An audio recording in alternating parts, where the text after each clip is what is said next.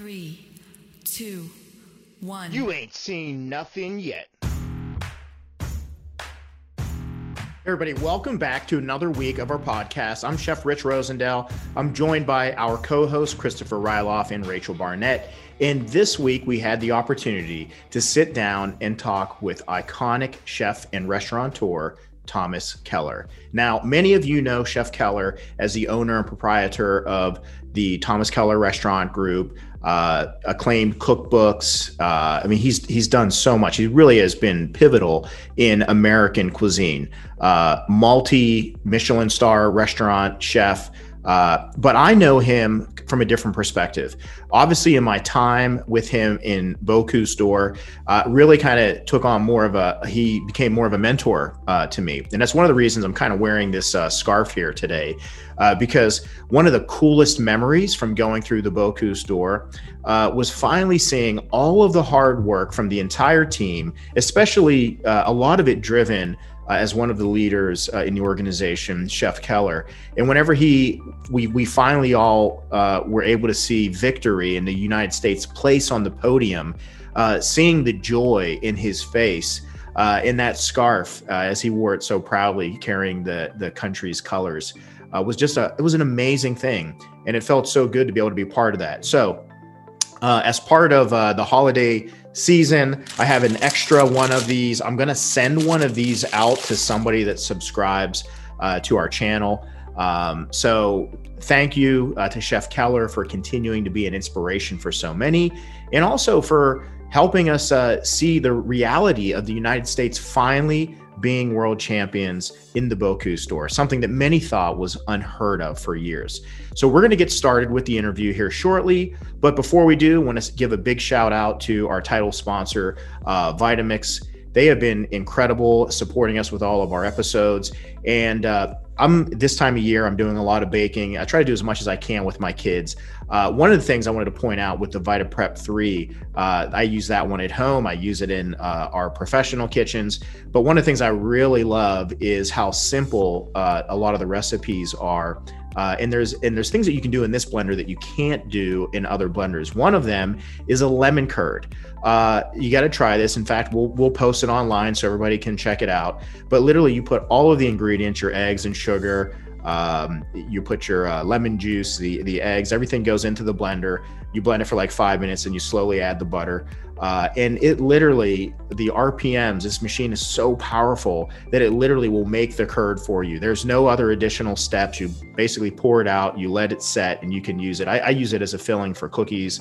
Uh, it's a great recipe. But again, just kind of pointing out uh, my affinity for great equipment, and Vitamix has uh, been a huge pillar of supporting us uh, through the years. And thanks again for supporting us with the podcast.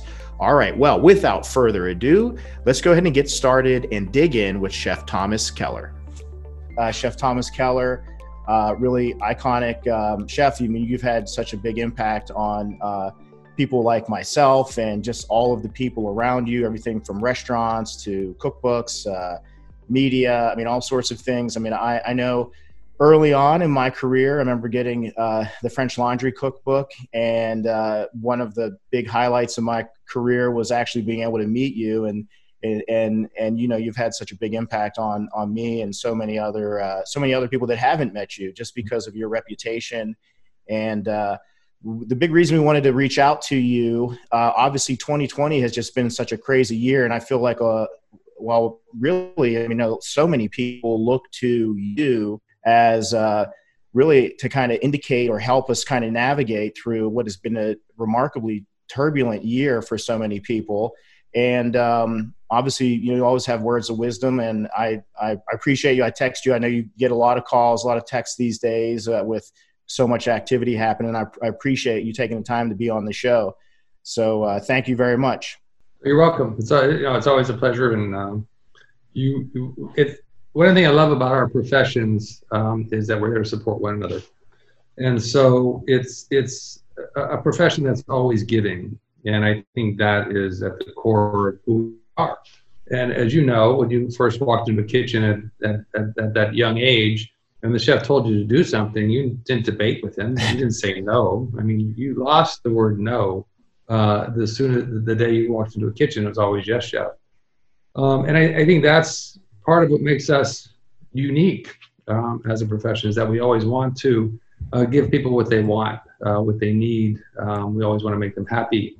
Uh, we want to nourish them. We want to nurture them. We want to train them. We want to mentor them.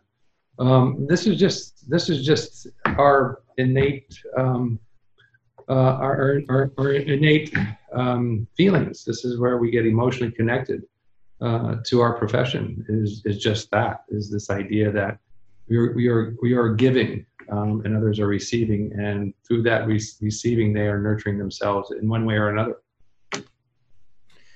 Well, chef, you know, this year, do, you know, providing that that nurturing and and trying to keep up that momentum. Um, as you know, I mean, 2020 has been just like this uh, this whirlwind. It's like you know, you would think that um, w- as if a pandemic wasn't enough uh, for one year. It's almost like we're living in this this movie. Uh, really, one of the things I want to kind of ask you about is like, you know, how have, how have your restaurants responded to not just the pandemic, but also the all the the social unrest in the country, uh, the uh, the wildfires, which by the way, I hope everybody out there is staying safe. But I mean, how how have you been like navigating and like recalibrating through that? Well, it's a good question, and and, and since there's no um, no clear path, you're, you're, trying to find your way. You're trying to do what you feel is the best um, for for yourself, uh, certainly for your team, for your community, uh, and that community goes beyond just here in Yountville. I'm talking about our community as, as professionals. Uh, and it goes beyond our country. Um, you know, we reach out to our community in other, con- in other countries, whether it's Asia, uh, certainly Australia, Europe, um, you know, just being able to be there um, for others uh, at this time. So, you know, it began, you know, on March 18th for us, which is a very sad night. It was a Friday night here in Yountville, and we closed all of our restaurants we had approximately 1,200 employees um, on March 18th, and on, on March 20th, um, or sorry, March 21st, uh, we, we, we furloughed approximately uh, 1,180 or 1,176 employees. Oh, you know, uh, from from from South Florida uh, through through New York, uh, Las Vegas, wow. And then again here in Yountville. And and that you know that's something that you really is very difficult to prepare yourself for um, even though I didn't know every single one of those uh, individuals. Uh, I had a connection to them because I understand what it's like to be able to go to work every day, uh, to be able to to to to apply your craft, um, to be able to serve your guests, um, to be able to, to to organize your your your your wine program. I mean, all the different things that restaurants were able to touch. Um, and it, it, just all stopped, and so so we had to pivot in many different ways. And you know, we did a lot of things, uh, which which I think was part of what everybody was doing, um, trying to support their staff. Number one, so we, we kicked off our Keller Restaurant Relief Fund. Um, we did a, a it's a, a 501c3, um, so tax deductible. And you know, through Mentor, you know, we did that. We offered that opportunity for a lot of uh, a lot of our colleagues because um, uh, our our counsel there was was working with us to make sure that we we did it correctly, and our 501c3s came through quickly. Um, and and you know, the, the IRS was was was facilitating that because they understood the enormity of what a lot of people were facing. That and to be able to raise money uh, for the staff was was critical. So that was one thing we did. Um, and you know, I'm really it's remarkable, and I, I'm not really involved with it because I can't be an influencer.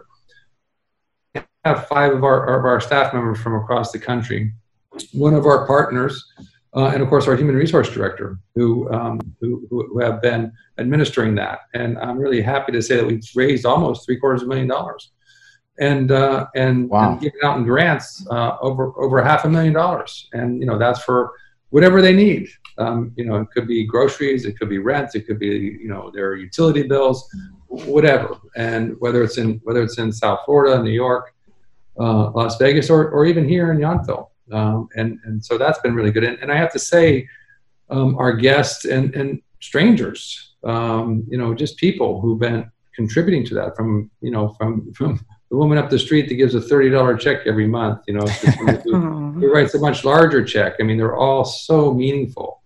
Um, and, and they all really want to help. Uh, so that was one thing we did immediately. um, we pivoted to make sure that we were being able to offer our immediate community um, a, a, source of, of, nutrition and nourishment. So we started making uh, meals um, at a very inexpensive um, cost for, for the community. And I think we charged $19 for a three course meal. Um, wow. And anybody can come by and, and, pick one up. And at the height of that, we were doing four or 500 meals a day.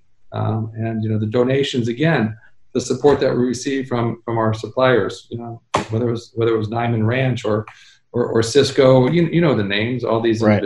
Uh, right. Snake River Farms. I mean, they were, they were so generous with their contributions that helped us maintain a very low cost. Um, and we had, you know, just just the staff that was here in Yountville, uh, the chef de cuisines, the general managers, the sommeliers of the restaurants, uh, who all took a considerable cut in their salaries just to be able to continue working and supporting our efforts uh, for, for, for our community. Um, we fed our, our, our, staff, our immediate staff, twice a week. They would come by and just pick up a dinner. We started a, a small food bank here in Yountville where people can come pick up uh, bags of groceries once a week. Uh, so whatever we could do, we did. You know, and then of course expanding that out to uh, work with our the international, or sorry, the Independent Restaurant Coalition, as you know, or the National Restaurant Association. Right. Um, we started big, which was the Business Interruption Group, um, to try to get the insurance companies to, uh, to to be a little more responsible to to to their policyholders. So it, it became a, this massive undertaking of things that we've never done before. While our restaurants are closed for you know close to four months, um, but we never tired of it, uh, and we, we, always came to work in the same way we came to work pre-COVID, which was a, which with with a sense of excitement, you know, commitment, uh, wanting to do a better job than we did yesterday, and and that really prevailed. Um, our bakery here in Yountville never closed um, through through past crises and disasters uh, we've experienced here in Northern California or across the country. We've always kept our bakery open because we want somewhere in our community for people to go to, you know, in the morning get a cup of coffee, a croissant. Um, so that was kind of the the, the, the, the center of our town um, for, for, the, for that three and a half months. And, and we're really proud to be able to do that. And again, you know, this is, you know, Michael Minnillo, who's our general manager at, at the French Laundry. You know, he's the barista two, two days, two mornings a week. Um, you know, I, am down there packaging goods.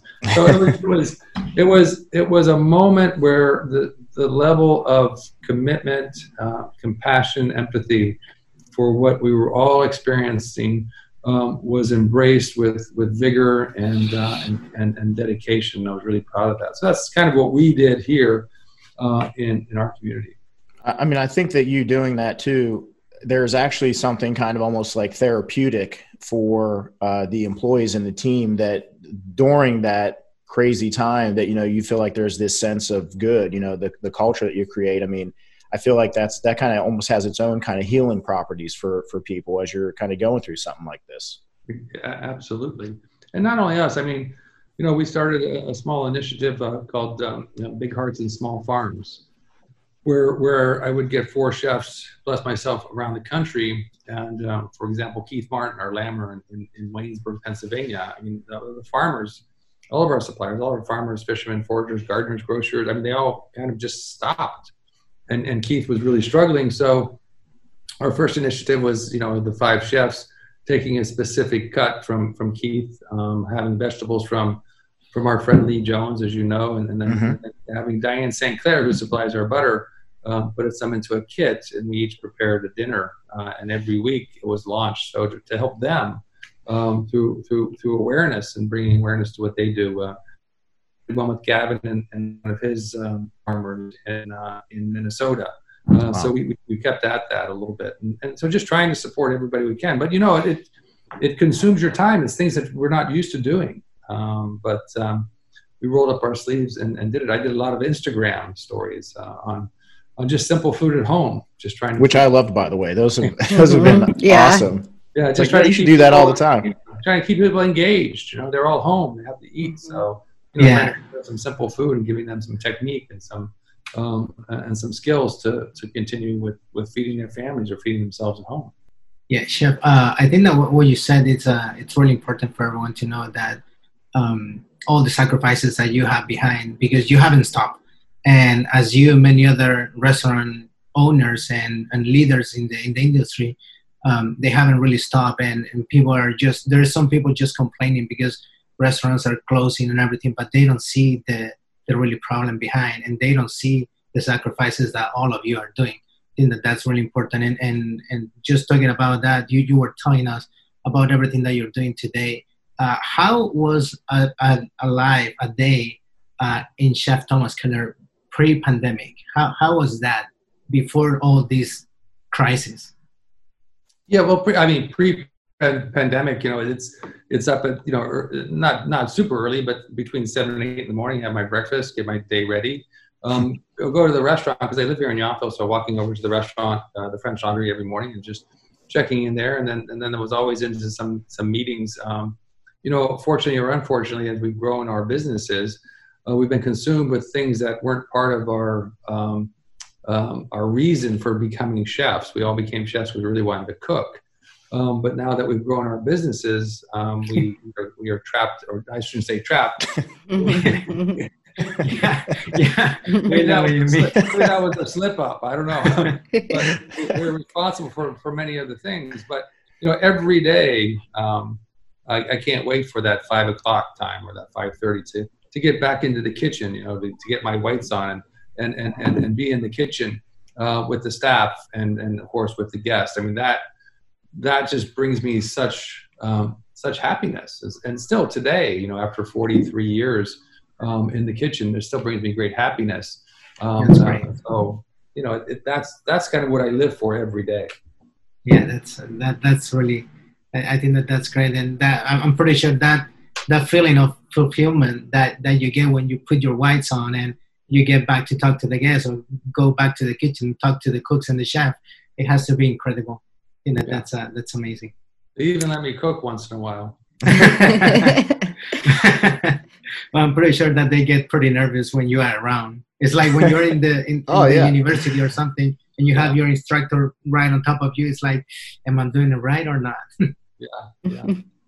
I hear you there. We've all been there. So yeah. yeah. same way. it was the same way for me when I was a young chef. Right? I'm sure the same way.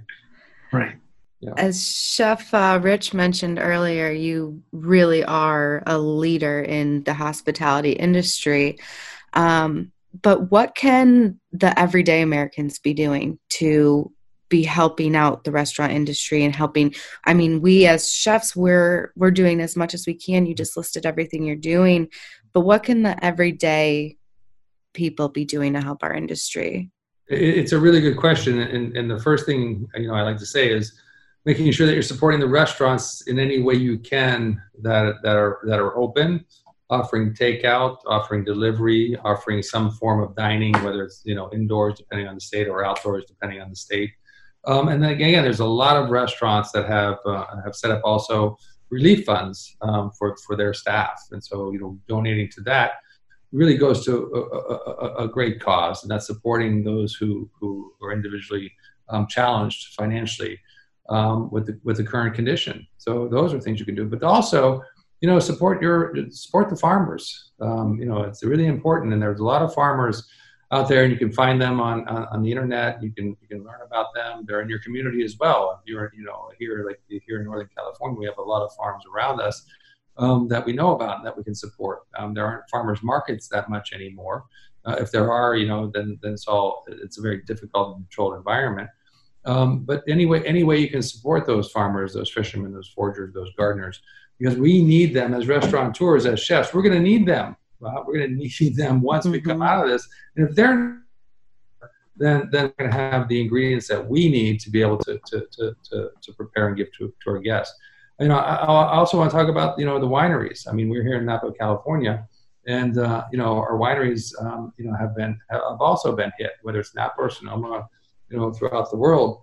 Um, yes, there has been there has been some um, backfill from retail. You know, people are drinking at home.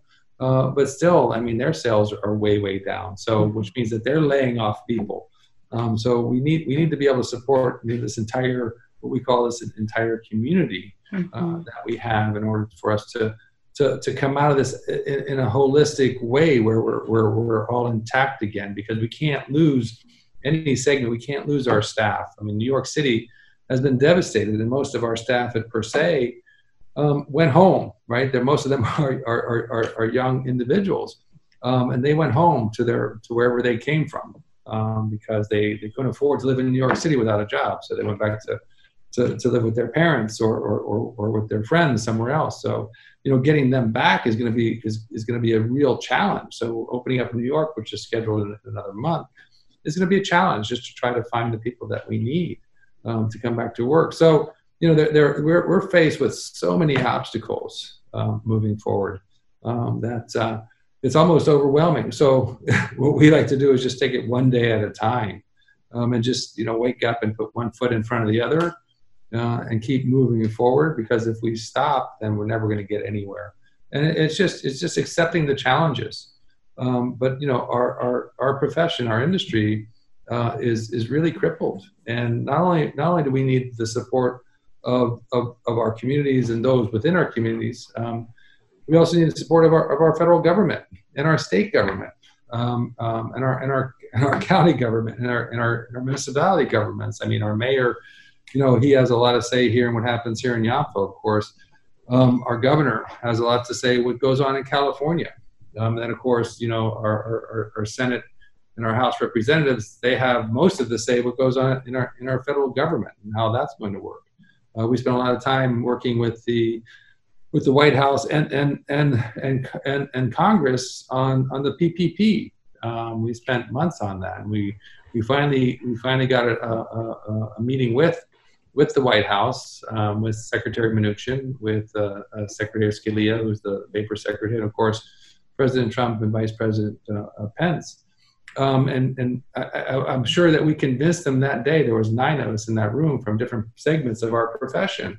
Uh, some of them corporate, um, some of them chains, uh, some of them independents. Um, but we all prevailed that uh, the PPP needed to change, and uh, I, they heard us that day. And uh, within short order, we had a different PPP model than we had previously. That which was more appropriate for restaurants. So you know, moving forward, I think you know, hopefully that that, that our leaders in uh, in Congress will understand that if there is a new PPP, that they'll be able to modify it in a way that it deals with each profession in its own way, because each profession is different, and this one size fits all didn't really work. And so, you know, we we we we challenged them with that, and they and they came through. So it's just a matter of being persever- you know, perseverance, perseverance is, is, is so important. We all know that as people in our profession, because um, that that is one of the most things, one of the most important things that we have to be as young young professionals, and then young business owners um, is just never give up, uh, and we can do we can do the things. The RSC is doing a great job now. Uh, hopefully, with the Restaurants Act of 2020, um, the NRA is also supporting the Restaurants Act 2020. So we'll see what happens there. We have almost 200 um, uh, House of Representatives signed on and co-sponsoring our bill uh, in the House. Um, in the Senate, we're not doing as well, but uh, hopefully we'll make some ground there. But either way, uh, the point being is our is our governments need to be able to um, lead us through this process and give us the, the, the right information, the correct information, um, uh, be leaders that we've asked them to be. Uh, we're struggling with, rec- you know, sometimes they're just recommendations. They're not necessarily um, uh, directives there, and and so we're left with trying to trying to figure out what to do sometimes, and um, and sometimes that makes it difficult. Well, certainly, I mean, hearing that perspective uh, from somebody like you, uh, and then you know, coupled with all of these other uh, industry uh, people, it's very compelling because you know you can actually see the the continuity that it's not just like one restaurant or one industry. I mean, this has been really uh, very epic impact on uh, at, at, every level, every aspect of uh, how people eat, and um, you know, we definitely appreciate all of uh, all of the the championing for for that cause for because it's really all of all these things that you're doing. It really does help. Uh, just you know the the pizza place um, in town or the you know the small mom and pop restaurant restaurant right up to um, you know, multi-outlet venues. I mean, uh, it's so important. It's the small ones that I'm worried about the most because they yes. don't have, you know, the ability uh, on their own. And you know, there's over uh, 400,000 restaurants in America with revenue of less than 1.5 million dollars a year. I mean, think about that, right?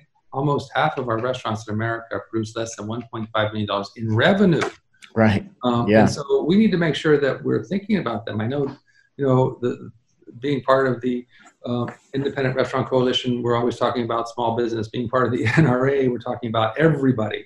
Um, unification is really important for us to be unified. Uh, Yes. you know, the IRC says there's 11 million people in our profession in the independent side.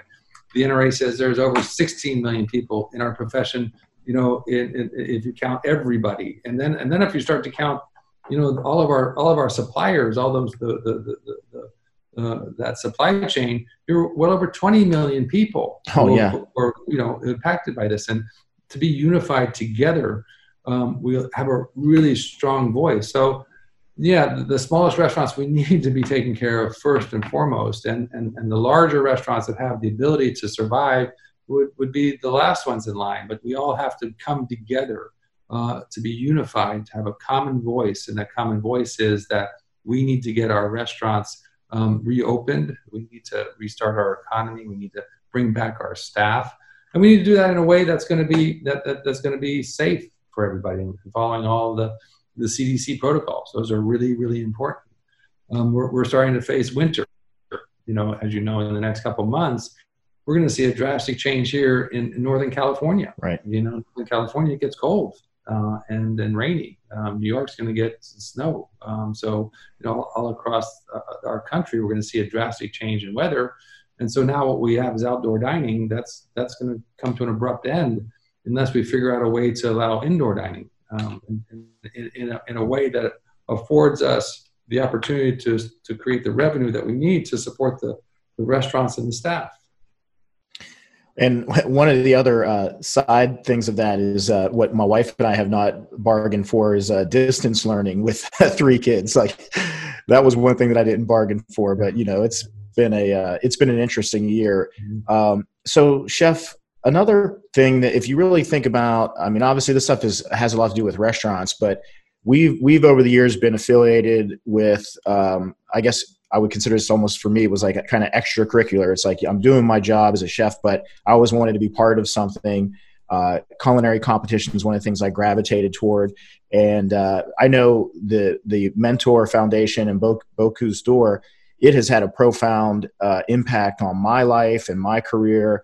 Uh, the friendships that were were that were were created, uh, but also this sense of uh, really kind of understanding the uh, the whole team aspect uh, and being part of uh, an initiative and uh, th- that that whole organization i mean as much as it's how wonderful it's been for me to be part of it and, and so many other chefs across america um, how how has 2020 kind of changed maybe the priorities or just the whole the organization in general just with mentor uh, and Bocuse d'Or in, in the united states Yeah, well, uh, you know, as, as you know, like everybody else, we're, we're struggling. We're just trying to keep our head above water, you know, at the foundation. Um, so, you know, we we worked on our fundraising and, and, and trying to and working on our expenses, like everybody, uh, just trying to extend, you know, that that road ahead so that we have enough resources to support us through through the pandemic and through 2021 is where we are right now, um, or where we feel we need to be.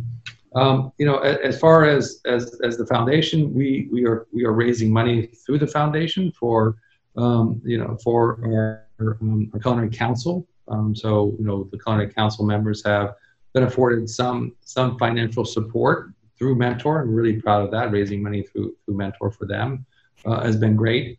Uh, you know, we had our we had our uh, national competition uh, at the end of 2019 um, and with the with our eyes on starting training in, in February uh, here in Napa. Uh, we built our uh, training kitchen. Uh, we're using for the second time at the at the Culinary Institute of America um, Copia um, um, uh, um, property, and we're really proud to have Jeffrey and William, both from Hawaii, um, represent the U.S. Uh, going forward in 2021.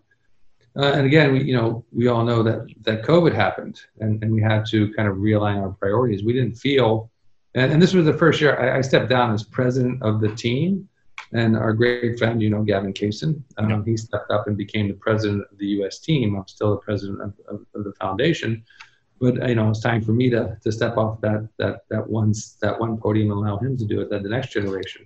Um, but we had a hard time uh, really justifying uh, trying to raise money um, for a culinary competition in 2021 at this time in, in, in our country. Um, we felt it was a little bit irresponsible. Um, we needed to raise money just to support our, ourselves, our staffs, our communities, um, and, and to try to raise money for a culinary competition. Um, we didn't feel um, we didn't feel it was the right thing to do. So we, we bowed out of the 21 competition. Um, I think that certainly the international committee was a little was a little bit disappointed in that. But we explained very well that we just didn't feel good about going out and trying to raise, um, you know, and you know how much it costs to, to right. send a team to, to, to, to, to France. Um, and then we need to focus on our own businesses and make sure that we survive this. Um, right. make sure that we had this opportunity. Um, so that's that's where we are. Um, we're not going to compete in 2021. Uh, my recommendation uh, to the international committee was to just postpone it a year, Right. take a year off, and then resume it in 20 in in, in 22. Um, you know, that way everybody everybody around the world would have a chance to take a breather in, in this in this moment in time because we're all facing COVID.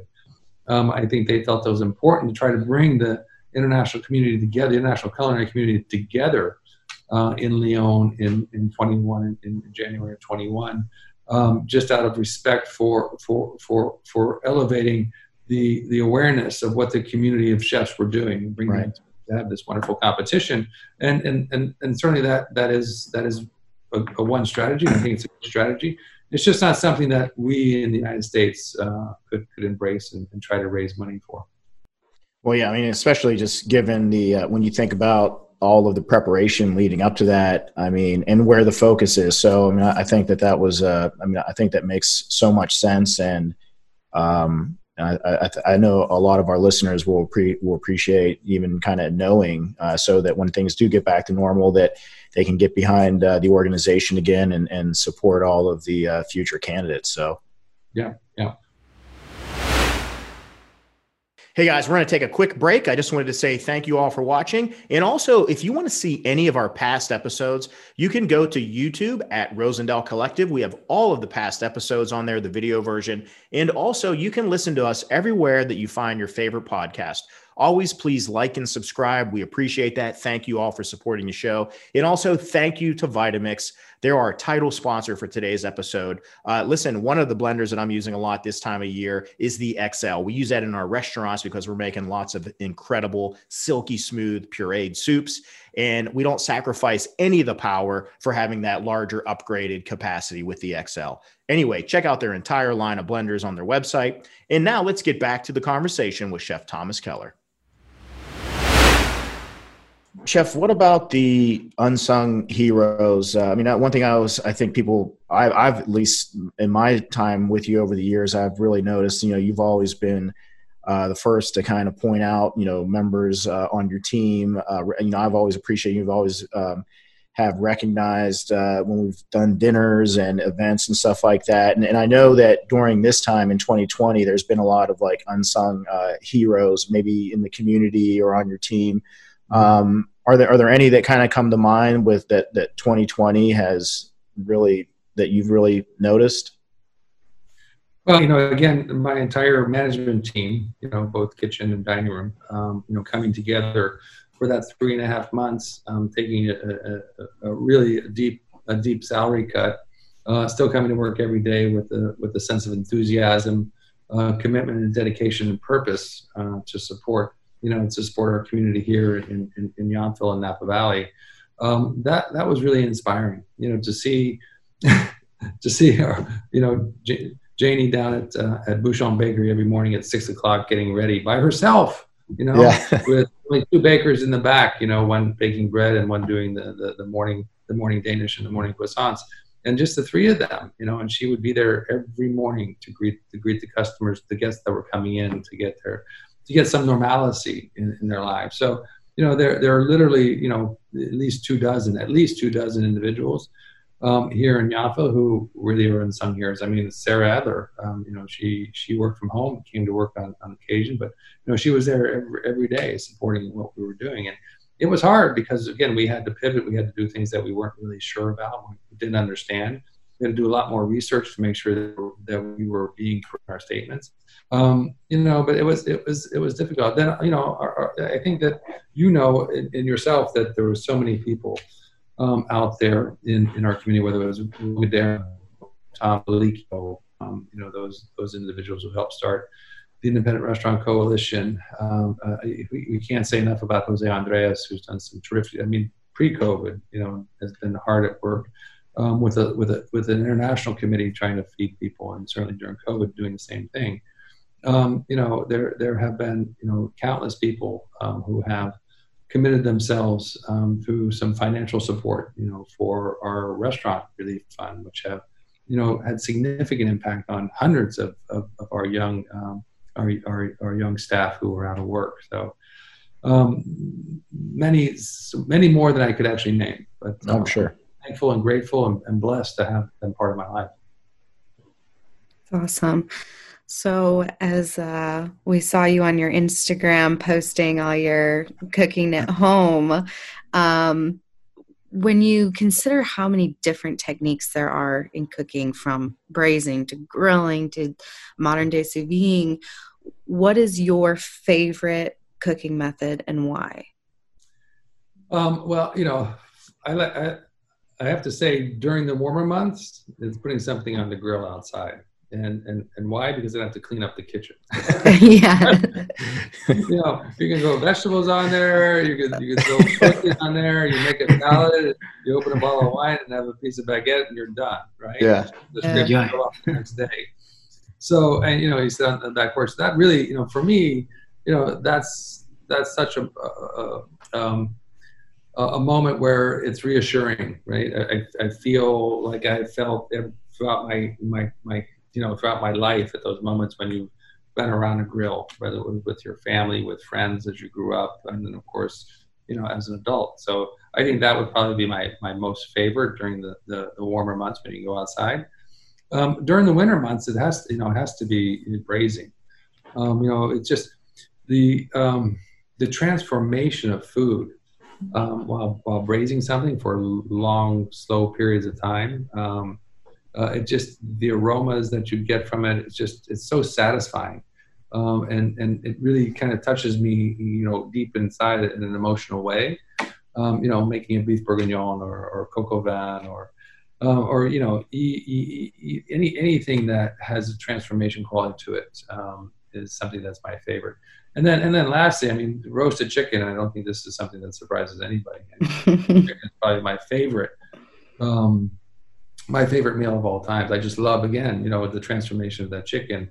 And, and, and we all know how difficult it is to get a perfect roasted chicken.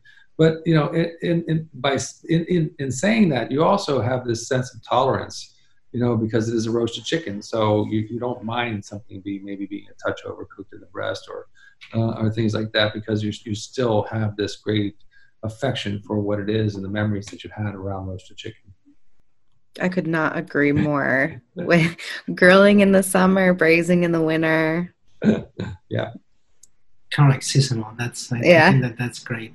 Yeah. And it's like you were saying. I mean, the, the feeling of the either you're braising or something or you're outside enjoying the sun uh, with a glass of wine or something like that. It has to be. It, it's, it's just great and something that sometimes is just simple, but it's great and you don't have to uh, wash the, the dishes uh, later um, like my, go, my go-to dish is, is, is, is, you know, a sauteed piece of salmon and then, you know, and then spinach.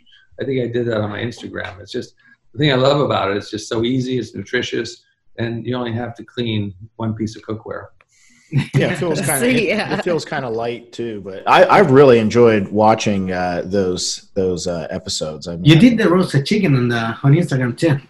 Yeah, yeah, yeah. Yeah, I watched that one too. Um, so, chef, uh, you, uh, we were talking a little bit at the beginning about the pandemic and the entire uh, situation, the climate in the world, uh, the protests, the wildfire in California. What would you say to those young chefs that they're feeling lost or confused in their journey uh, that probably that they have no idea where to go what to do all of those that they lost their job or they got furloughed but they want to get back into the kitchen because probably like you said i mean you can go outside and and you can grill something or you can go inside and braise something but some of those young chef and young culinarian they don't have that option. So what what should they do in this in this situation? Yeah you know again you know we're really in uncharted territory. Um, we've never experienced anything like this before. Uh, you know that's gonna that is going to result in such such a dramatic change um, you know there's you know depending on who you listen to we could be losing anywhere from 25 to 80% of all of our restaurants um, in, in our country uh, that's that's devastating. You think about any other profession losing anywhere from 25 to 80 percent of, of, their of their. Yeah, it's crazy. It would be it would be devastating. Um, so we're faced with with challenges I think that other professions aren't really faced with, and our staff is faced with the same thing. And and I really really worry about the young ones. It's funny. I had a, a conversation about this several months ago with Gavin, and I was telling him I said, you know, I, this is really difficult times. I said, but you know, I'm in my I'm, I'm I'm in my autumn of my career. You know, you're like in the summer of your career. Um, you know, I've done things in my career that I never thought I'd ever accomplish. Um, you know, I could probably quit tomorrow and feel and feel you know really comfortable of the things that I've accomplished and the things that I've done. Uh, but for someone like like you, you know, or you, Richard, or any of the younger chefs that are out there today, you know, they have to restart their careers. They have to restart their restaurants. And, and what does that mean? That's going to mean as much effort, as much dedication, as much commitment when that restart begins as they had when they started their business or when they started cooking, when they started school. I mean, all these different these moments in your life, these these these bedrock moments in your life where you had to really commit yourself. Well, you know, we a lot of a lot of young chefs were, were, were on their way. You know, they had jobs, they were progressing, they were they, they were being recognized, they were learning new skills, uh, they were progressing with their careers. Um, all that got put on hold. What restaurants are going to come back, and what are those restaurants going to look like when they come back? Is the big question as well. Right. Um, but the only thing I can say, you know, that, that, that I've always said about my career um, is you just can't give up. You have to be persistent. You have to persevere. You have to be patient as well. You can't expect something to happen overnight. You have to be there continually being being being patient and, and persevering. So when that moment arrives, going to embrace it and and, and again and, and, again restart that career that's so important to you. Um, you know, restaurants have been around for 400 years or so. Um, we've seen a lot of uh, you know our profession has seen a lot of changes and, and, a, and, a, and, a, lot of turmoil, a lot of disasters, a lot of crisis. I mean, think about France or Europe in World War II. What happened yeah. to their restaurants? Um, you think about the the Spanish flu, you know, in, in, in, the early 1900s. What happened to restaurants after that? Um, so we, we, restaurants have always come back because they represent a place in our hearts um, that we we go to celebrate. Um, we go to nurture ourselves. It, it, doesn't have anything to do with with politics. It has nothing to do with gender. It has nothing to do with race. It has nothing to do with anything except the place where you can go and, and, and, be restored. And, and that's what, what restaurants are really about. And, and, and I want to remind people of that. It's a place that is neutral. It's a place for you to come. It's a place where we want to embrace you when you walk in. Um, and we want to make you happy. We want you to leave with a smile on your face. Um, and, and that's what restaurants are always have always been about. So will we survive? Of course, we're going to survive. Um, will it be difficult? Um, you know, for the for, for the foreseeable future, certainly it will be. But I really think, I really think once we get a handle on this, whenever that is, whether that's through some some form of therapeutics, you know, we think about we think about HIV. It's been around I think for 30 years. Yeah. Uh, we, we still don't have a vaccine for it, but we have wonderful therapeutics for it that, that allow people to live, uh, you know, a, a, a normal, a semi well, as normal life as they can. Um, whether we have really great therapeutics for this virus or whether we get a vaccine for it, something will happen, right? Our, our scientists um, around the world who have come together, and it's extraordinary to see that, um, will figure this out. Um, and, and, and we will overcome it. We, we will overcome it um, as, as a community globally. Uh, and, and then we'll have time for celebrating. And that's going to be exciting again. It'll be an exciting time for us. Um, and, and restaurants will be at the core of that celebration, the core of that nurturing, the core, the core of that rebuilding. And so let's just uh, let's be patient and, and persevere. In that uh, what you just said, uh, I mean, there's a bunch of uh, great uh, words that you just use. Uh, I think that one of the most important one is going to be about commitment for everyone because I I I'm starting to feel. Uh, I was talking with a couple of chefs that they're from here from Miami. They have the restaurant, and they don't have people because people don't want to go back to work. And that's one of the things that you just said about commitment. That you have to be committed to to go to to go and pursue your your dream and and go back to where where you were happy. And I think that that's uh, that's great. And and it's about inspiration and, and all of those different inspiration, motivation, commitment, and, and all of those that you you you just mentioned. Um, I think that is going to be all about that. And like you said, we're going to go through.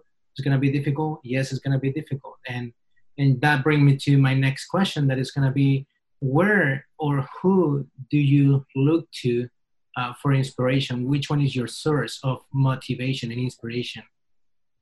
Yeah, it's you know it's it's interesting because I, I the word inspiration is, is a bit um, I, I, think I, I, think I define it a little bit differently. Um, inspiration for me, you know, happens very rarely in our lives, um, and it's something that it may not have to do with what you're what you do. Um, and I think awareness is so important for us to to be able to to realize that moment of inspiration and then embrace it and interpret it in a way that's very meaningful for us. I think what we talk about when we talk about inspiration, we really talk about who influence us, right? Who are the influencers? So, you know, I pick up a cookbook when I was a young kid. I used to think I would be inspired by by the by by, by the book, right? Whether it was Paul Bocuse or Alain Chapel. But actually, it wasn't necessarily inspiration as much as they were influencing me, um, and that's an important that's an important um, um, uh, thing to realize, at least from my point of view. Um, so, so those who I think are the, the biggest influencers in our in our in our lives today are, are those that show that true commitment to what they're doing, the dedication, uh, that, that, that, that, that desire to survive um, and, and, and, and move through this. So they're everywhere. They're not just, they're not just in our, our profession, they are everywhere around our communities. Um, and, and, and the important thing to remember, when I say community, I'm talking about globally. Um, the, the important thing for us to remember is that we're all going to make mistakes you know this is this is a moment that is um, is is is unparalleled for us in, in any kind of experience. So we don't know what we're doing. Uh, and we have to realize that mistakes are going to be made by by everybody.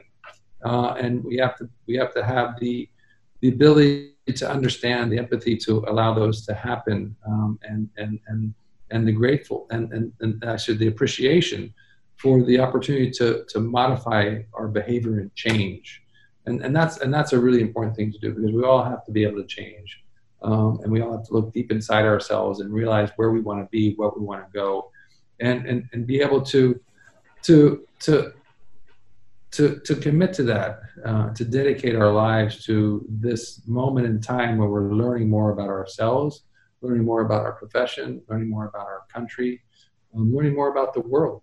Uh, it's interesting, you know, when this first happened and everybody stopped um, and, there were several articles over over several weeks span on how happier our, our world was because the pollution had stopped. yeah, right. Remember those? You yeah, it's true. Yeah. All those videos with the animals walking through the, the town. yeah. You know, it was like it was like this moment of freedom for just for the world. This moment of breath. This, right. this inhale, and it was like, wow, that's interesting. You know, what what what have we done to you know to our world and, and how and how it's and how and how it's now given us this this glimpse of what maybe we could be doing for the future. But i think i think inspiration influence are, are, are two very important words. Uh, and i think inspiration is something that we have to be aware of what's going on around us. So so when we truly are inspired we can grab it and hold it and, and really interpret it. And then and then be influenced uh, and be influenced in positive ways from wherever you can find that influence. And again it could be it, you know could be it could be anywhere that's around us. We're influenced by so many different things. Um, but but but i encourage you to to look to those who who, who we believe in um, and be influenced by them. What would you say chef to like a young culinarian who might aspire to, to follow in, in your footsteps? I mean you you went to the french laundry years ago and you kind of had a vision but you know you probably couldn't have seen in your mind's eye like what that would actually manifest into.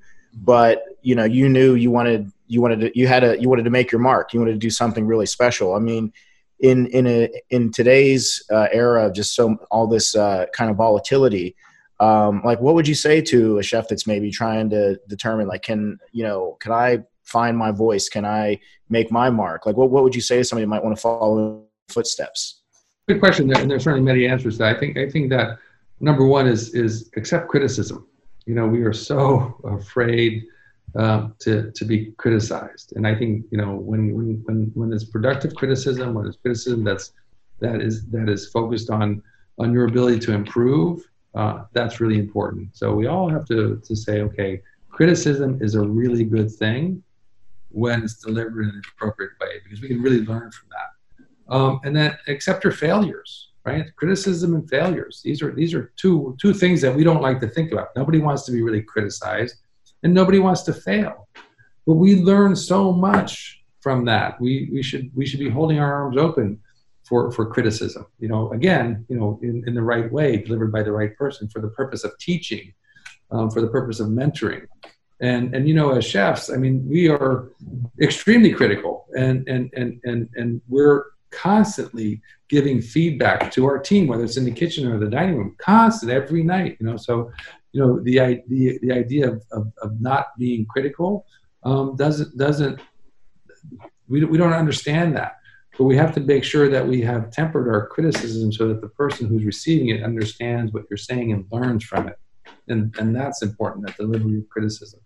But do we need to be critical? We always need to be critical of everything that we do individually and those around us and realize that. And then and then the failures that are that we that we that we have um, uh, the failures that we um, find ourselves um, in, we have to be able to embrace those as a learning moment. Now, I failed at two restaurants before I got to the French Laundry. Um, I was mortified. I was embarrassed. I was devastated. I, you know, I, um, I was in debt. I mean, everything. Um, but you know, it didn't stop me. I learned from it, um, and eventually, you know, th- those failures learned. T- uh, those failures led to the French Laundry, um, and and and the success of that. Have I made failures since that? Yes, you know, because because they continue down that path. You continue to to to explore. You continue to to to be motivated. You continue to um, uh, to embrace new opportunities, and and and some of them, you know, you fail at. And so, even though you've been successful in one way, it doesn't mean that you're that you're not going to fail in another. Um, but but embrace those failures um, because you'll learn so much from them. Yeah, it seems like that's what really makes the difference. I mean, if you keep going and you don't let those failures kind of discourage you, uh, and and I think you know taking uh, criticism and, and feedback. I mean, as I I look back uh, over my career, even going through Bocuse d'Or, as much as that feedback stings uh, to hear, it's a lot of times in your career you point to that as being some of the times the most tremendous growth. Um, so it's, it's what you, you do. With feedback it. from me think. I know you do. I know.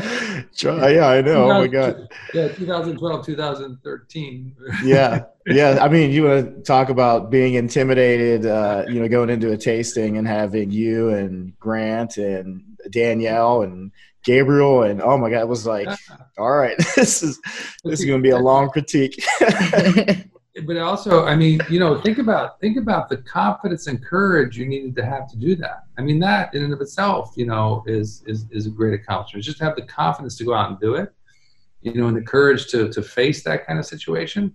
Those are things again that are really important. Those words, confidence and courage, are really important for us. Yeah. So you have just been so successful as a chef throughout your career.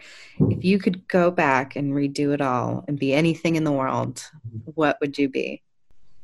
Um, a shortstop. A shortstop. I used to say for the Yankees, but maybe for the Giants now. Um, you know, if, if, if, if you had your dream come true, you know, I, I think for me, uh, growing up, I played baseball, and I oh, really wow. love I love baseball.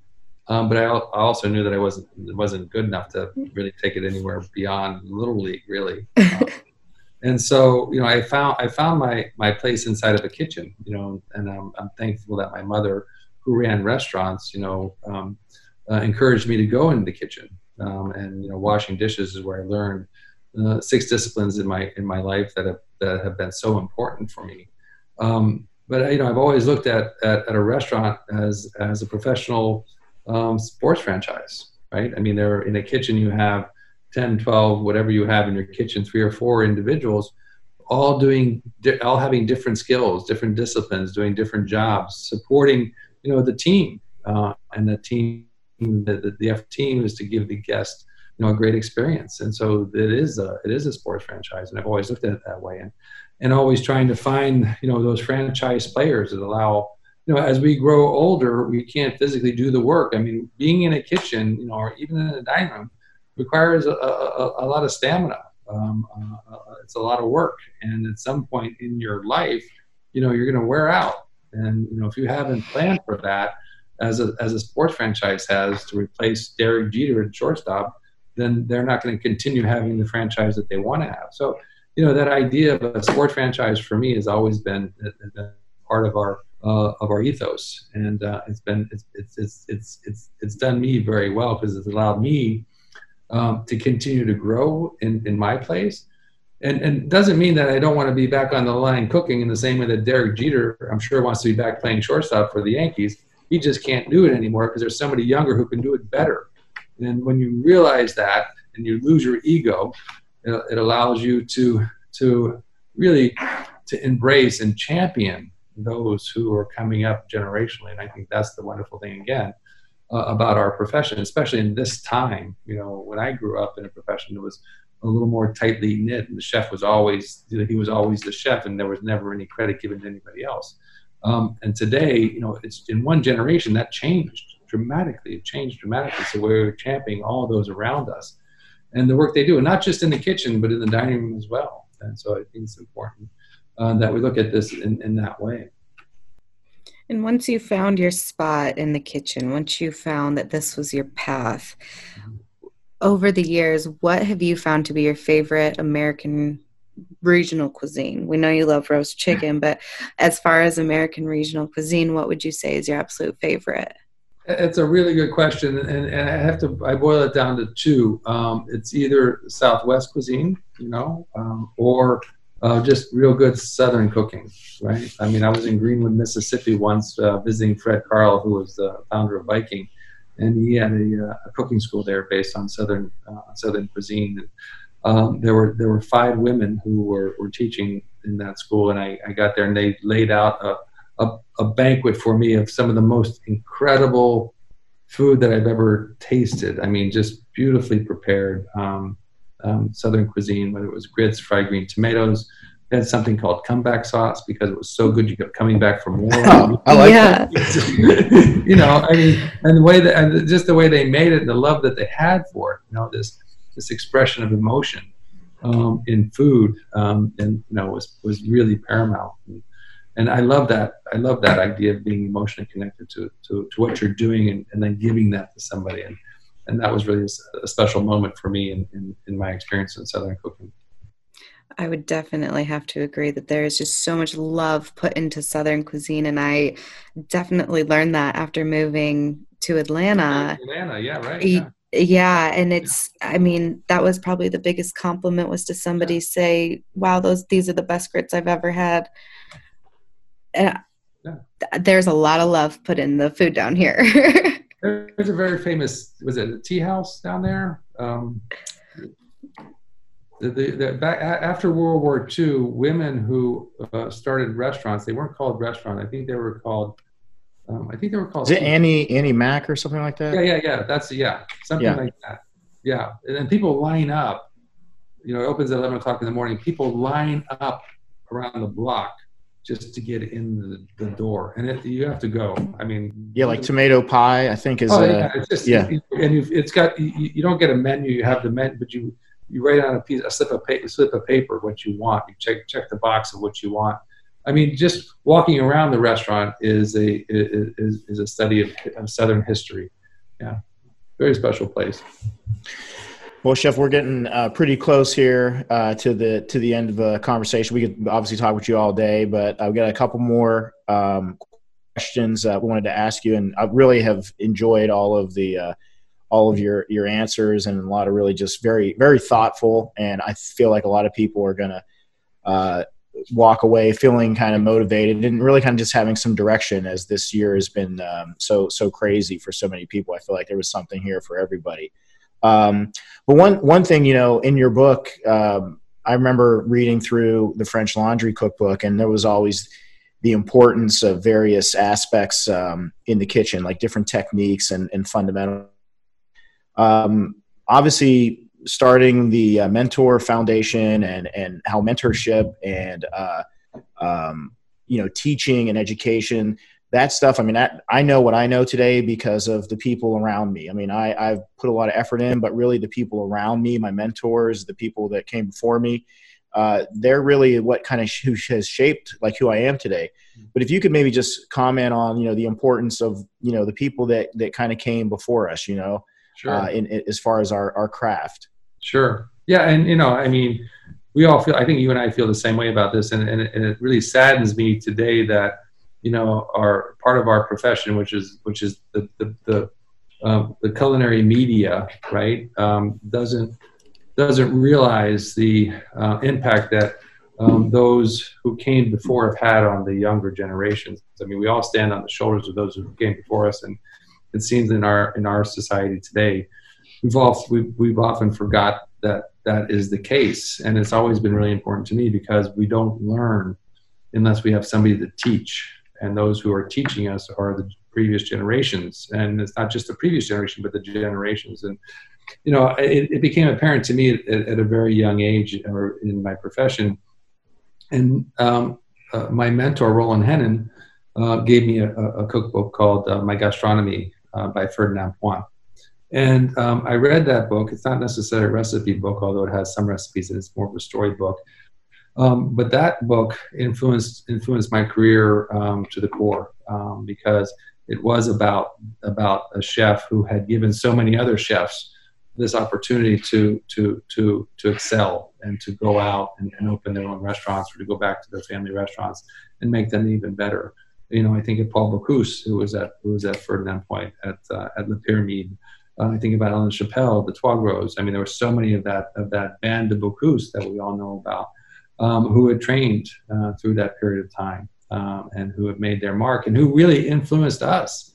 Um, Paul Bocuse was was was was an extraordinary chef. You know, he he was the first chef that went outside of the kitchen and made us aware that there was somebody in the kitchen of, of notoriety, uh, of, with such extraordinary skills and vision um, that we needed to recognize him as the chef and, uh, and, and Paul Bocuse and then all those, all those that were around him at that time were, were so inspirational.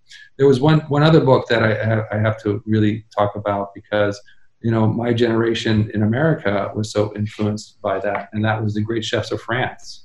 And again, it wasn't necessarily a cookbook. Um, it was more of a storybook about some of the greatest chefs in, in France. Again, you know, Chapel, Bise, Outhier, all these wonderful chefs uh, of that generation who taught us not just uh, to be cooks, but but that it was a lifestyle. Um, that there was an opportunity here to be part of a community uh, of, chefs, of restaurateurs that was not just in France but around the world, um, and how they influenced not just not just the people within their sphere of influence, but everybody uh, in food.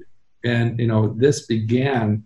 You know, this began our our, our quest in America um, as young Americans to become chefs, uh, and their influence was profound uh, for us. And so, you know, going back generation after generation um, in in our profession, I've always felt I've always felt really comfortable in thinking that if there was a time machine, I could go back hundred years and walk into a chef's kitchen and and be able to pick up, you know, kind of where I am today. You know, because we think about the techniques that we have, we think about the equipment that we use, um, and most of it has been around for generations.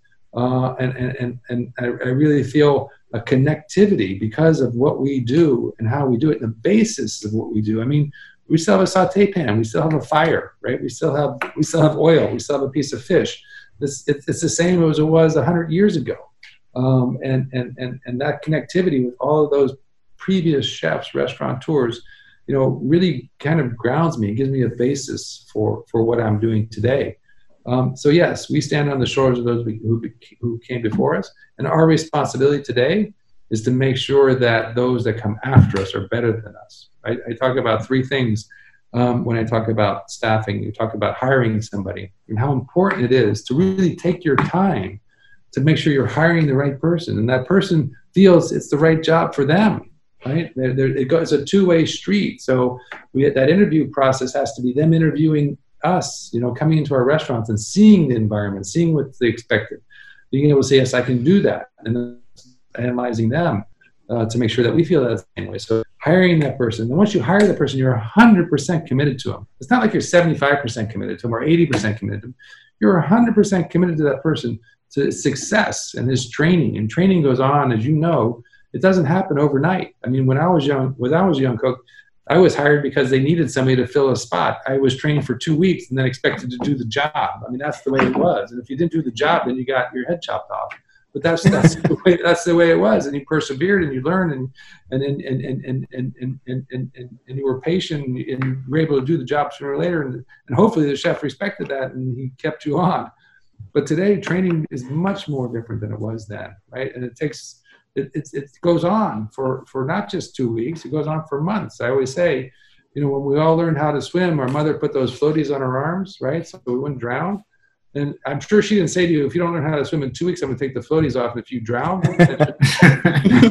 right? No, she kept the floaties on for three months she didn't want you to drown, right? Even though you knew how to swim. And so that's part of training. And then mentoring, as you mentioned, mentoring and mentoring goes beyond just you know profession. Mentoring goes on you know goes to, to the core of the person uh, helping them understand what what their goals are what they need to do and how to do those things both professionally and, personally.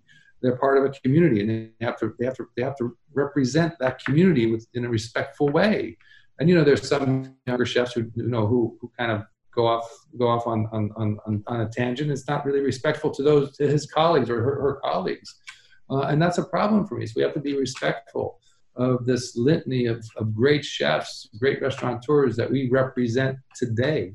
And so if you mentor the person correctly, if you hire the person correctly, you train them correctly, you mentor them correctly, what happens? That person is better than you. Because if they're not better than you, you've done a shitty job. Yeah. So it's that, that's that's kind of what we have to do. And I, I'm proud today that I was talking to a guest last night. I'm so proud today that I can say that you know, today David Breeden, who's our chef de cuisine in French Laundry, and Corey, uh, Corey Chow, our chef de cuisine per se, they're better than me. And, and I say that with, with a, huge sense of pride and no ego at all. They're better than me because we've given them everything that they need to be better than us. And so, awesome. and they'll do the same thing for the next generation because they see the example set today. Setting the right example is important. Well, Chef, I know we're coming up here on it on the hour. Um, is there anything else that we haven't asked that you want to um, you want to cover, or anything anything else you want to mention?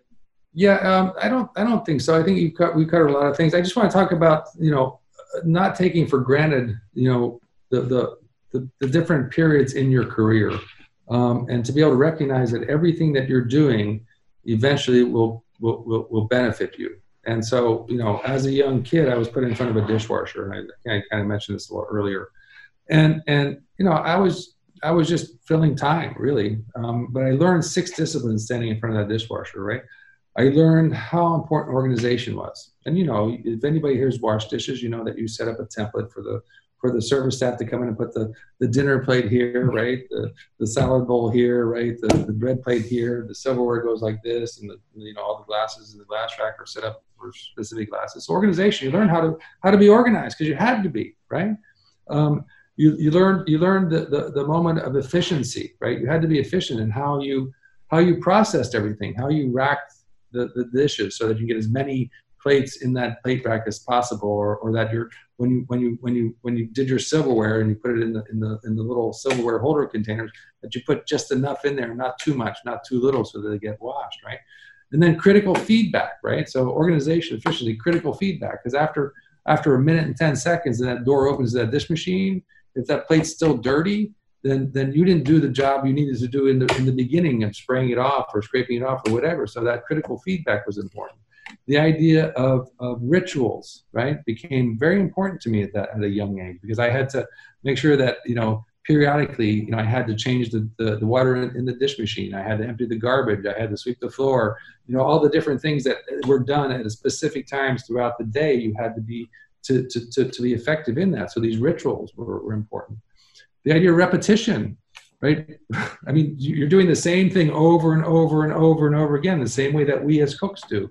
You have to embrace that. You have to feel comfortable with that. Um, you know, because as cooks, we do the same thing over and over again. It's repeti- repetition. Somebody comes to me and says, I want to do something different. You know, I will find a different job. I mean, this is, you're going to be cooking for the rest of your life. Nothing really changes.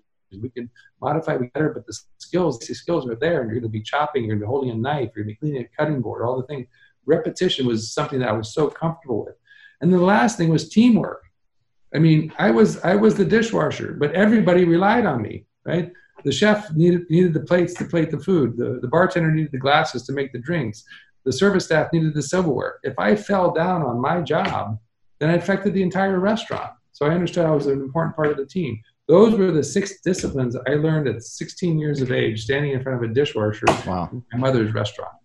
That that really that really um, helped me become who I am today. And I didn't realize that for a long time. So the point being is that you know what we do today um, is going to affect you tomorrow, and don't don't give up on it. Um, um, be respectful of time. Be patient with the process. You'll get there. Well, Chef, um, just kind of, I, would say, like in closing, just uh, one one kind of comment I remember from a big uh, honor for me uh, was get, been going back to uh, Pittsburgh, Pennsylvania, one time was being able to have the opportunity to uh, introduce you and to talk a little bit about you. And for me, being from southwestern Pennsylvania and going back to my old stomping ground, uh, to be able to have the honor to be able to talk about you. And I, one of the things I point back to was I, I was uh, in, addressing everyone and letting them know that for me, one of the things that I remember most about you uh, in in my time working with you was the everybody thinks about like the recipes and you know the dishes and all this stuff but uh, you really like single-handedly like made cutting tape in kitchens across america mean something. And it really wasn't even just the the act of doing that. It's really like what it represented. And it was just like uh, exactitude and and applying that to even just the little details and that you you couldn't just take quality and just it wasn't like a light switch where you just like it didn't matter sometimes and sometimes it did. And and you know i i kind of remember that and i even even here we are today in 2020 and i still kind of use mm-hmm. those examples to uh, other young culinarians that kind of come into the kitchen uh, about what that means. So you know thank you for all those contributions and those little antidotes that uh, that we all it really causes to pause and really think. And uh, you know, just want to want to thank you uh, for for giving us your time today. It's so valuable. We want to send you and your team our very best uh, uh, wishes that everybody gets through this uh, safe and healthy, uh, and that everyone's businesses uh, come back and recover. and and thank you for everything you've done for the the, the culinary community. And we just we really appreciate your your time today. Well, thank you, everybody. It's, it's been a pleasure it's uh, it's great to be to see you, Richard. You know, I mean, we've spent a lot of time together, and, and I have great admiration and respect for what you've done and what you've done for our country and representing us in, in Lyon. Um, you know, that's something that I, you know, I don't know if I, I would do, uh, but I really, really, really appreciate that. Rachel, thank you for, for, for sharing your time with us. And, and Christopher, very, very good to see you again and, and, and appreciate thank your contribution. You thank you for everything, Jeff. It's been an honor to be here. Well, stay safe, okay? And let's keep uh, keep persevering. We'll get through this. You too. Thanks so much, Chef. Thank Take you, care. Chef. Bye bye. Take care. Bye bye. Hey guys, thank you all for tuning in for another week of the Let's Dig In podcast. A big thank you to Chef Thomas Keller for taking time out of his busy schedule to be on the show. I hope you enjoyed the episode. And also thank you to all of our sponsors. Check out Vitamix website for their entire line of blenders uh, and appliances. Also, check out Komi. Komi is a recipe and menu management software. That's what we use to manage all of our recipes uh, for everything that we do. And also Henkelman, that you may know of from vacuum sealers for sous vide cooking. However, they have a brand new, exciting initiative that they're getting ready to launch, and that's vacuum sealing bags. But these bags are uh, three different types that are going to be coming out. And the first one is going to be a bag and tray combo. And also, the bags are recyclable. So, that is a really important initiative for the future. We'll have more information about that in the future, but check it out. Uh, check out their website. They've got a lot of other innovative equipment, but we're really excited about these bags that are getting ready to launch. Also, check out the International Sous Vide Association we become good friends with them over the last year. Uh, was able to be able to participate in their virtual summit that they did this year. But if you're into sous vide cooking, these guys are the who's who. I mean, they're involved with all of the leaders in sous vide cooking. And it's a great organization. If you're really into learning about sous vide and cooking sous vide and you want to learn from the best, uh, check out their website. Uh, they are an outstanding organization. And also Verlasso Salmon. We use lots of different ingredients in our recipes, and we really try to source out the very best. Uh, in South American Chilean salmon, uh, farm raised with Verlasso gives you incredible buttery texture and it's also sustainable, which is also important to us. So, thanks to all of those sponsors for participating in the show and continuing to support us. And most of all, thank all of you for continuing to support what we do. Our tagline is food, inspiration, and adventure. And I hope that all of you get something out of everything that we share because we feed off of the guests and the energy just like you do. And it means a lot. If you could like and subscribe, we really appreciate it. So have a great holiday season, and we'll see you next week on the Let's Dig In podcast.